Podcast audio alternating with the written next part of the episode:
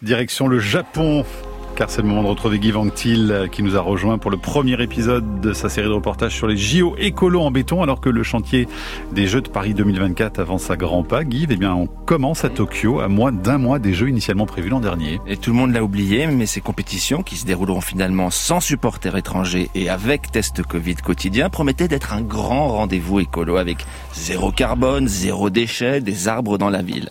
Avant la pandémie, les organisateurs avaient même préparé une foultitude d'initiatives éco friendly, durable et tout le tralala. Comme de collecter des vieux smartphones pour en extraire lors des médailles, médailles qui seront remises sur des podiums en plastique recyclé, gracieusement offerts par Procter Gamble, la grande, le géant de la grande distribution. Sauf, sauf que quand on gratte un peu sous les slogans, à Tokyo comme à Paris, les beaux discours écolos et les grands projets bétonnés font rarement bon ménage. Be better together. For the planet and the people. We are united in humanity. Donc, je suis Tristan Lavier, je suis en charge de la communication internationale du comité d'organisation des Jeux Olympiques et Paralympiques de Tokyo 2020. Et là, le, le nouveau lieu euh, Instagram du moment à Tokyo, des, des anneaux olympiques euh, de 2 à 3 mètres, où tout le monde vient se prendre en photo avec la vue du stade derrière. Ouais, c'est ce que font les deux dames qui sont devant nous, là, qui se passent l'appareil. Ouais, tu vois. Vous voulez qu'on vous prenne en photo toutes les deux, mesdames? Ah, voilà, parce qu'elles se sont prises en photo l'une après l'autre. Tease. voilà. Là, on est dans le jardin extérieur de Meiji, qui est un poumon vert très calme, où le stade euh, des Jeux de 1964 a été construit. Et sur ce même emplacement, on a construit le stade des Jeux Olympiques de 2020. Flambant neuf, avec derrière une rangée d'arbres qui sont aussi flambant neufs. Oui, bah, il y a 47 000 arbres et arbustes qui ont été plantés euh, à la fois autour du stade, mais aussi dans le stade.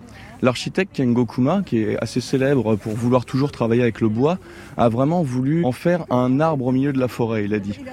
Les coursives sont entièrement en bois, C'est comme des planches fixées à l'extérieur. mais aussi derrière, on essaye d'intégrer euh, tout un tas de technologies pour euh, limiter l'impact environnemental. Donc le stade devant lequel on est, par exemple, a des panneaux solaires, a également des endroits pour récupérer l'eau de pluie qui permettra d'arroser ces 47 000 arbres qui ont été plantés, mais également aussi dans sa construction pour limiter des besoins énergétiques.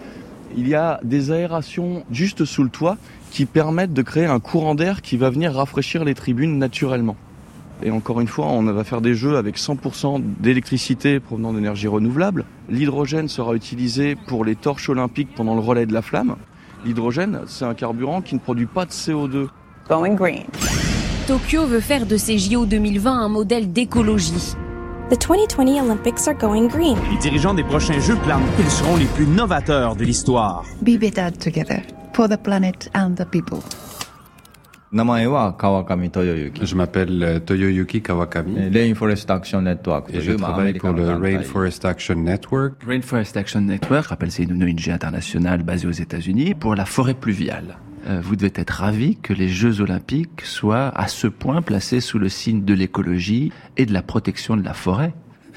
いやあのあのもう本当にそうであればね Ce serait bien si c'était vrai, mais malheureusement, on doit dire qu'ils sont vraiment loin du compte. そうですね私たちはいやその特にあの Nous nous sommes 建設 rendus compte que の時 pour la の construction コンクリート de ce を stade, 作る時の le bois qui est utilisé pour former les caissons dans lesquels on coule le béton, 問題になっているやつはですねインドネシア ce bois vient d'Indonésie, de forêts tropicales, où vivent notamment les orang-outans, et ce bois provient donc de la déforestation qui a pour but de planter à la place de la forêt des palmiers à huile. えー東京オリンピックをね進めたわけなので本当にそれがあの日本を変える Au départ, きっかけになれば euh, je trouvais magnifique justement qu'on mette en avant la durabilité des jeux et je me disais que c'était une occasion unique de changer le Japon et le fait qu'on n'ait pas saisi cette opportunité, c'est vraiment désolant.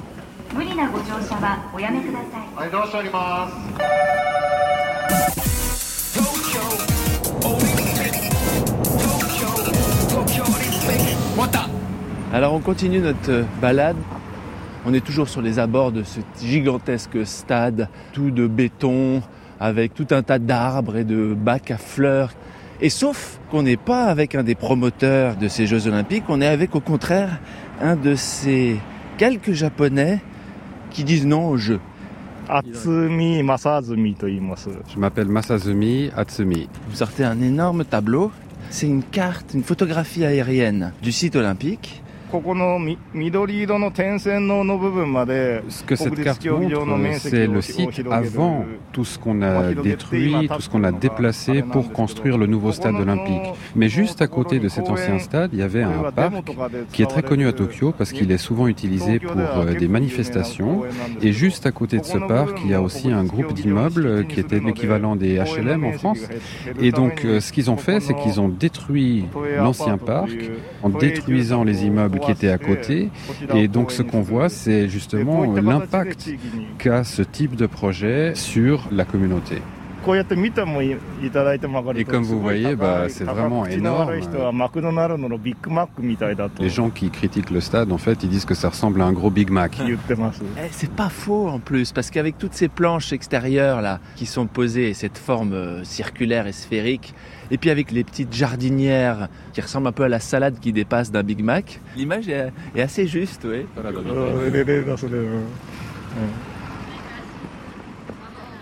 Voilà, JE de Tokyo, les arbres qui cachent le béton, un reportage que vous signez Guy Vanctil a retrouvé en podcast sur franceinter.fr. Demain, on revient en France sur le chantier là des JO 2024. Oui, en direction de la Seine-Saint-Denis, on nous promet des jeux toujours plus verts en coulant toujours plus de béton. Merci beaucoup, à demain. France Inter.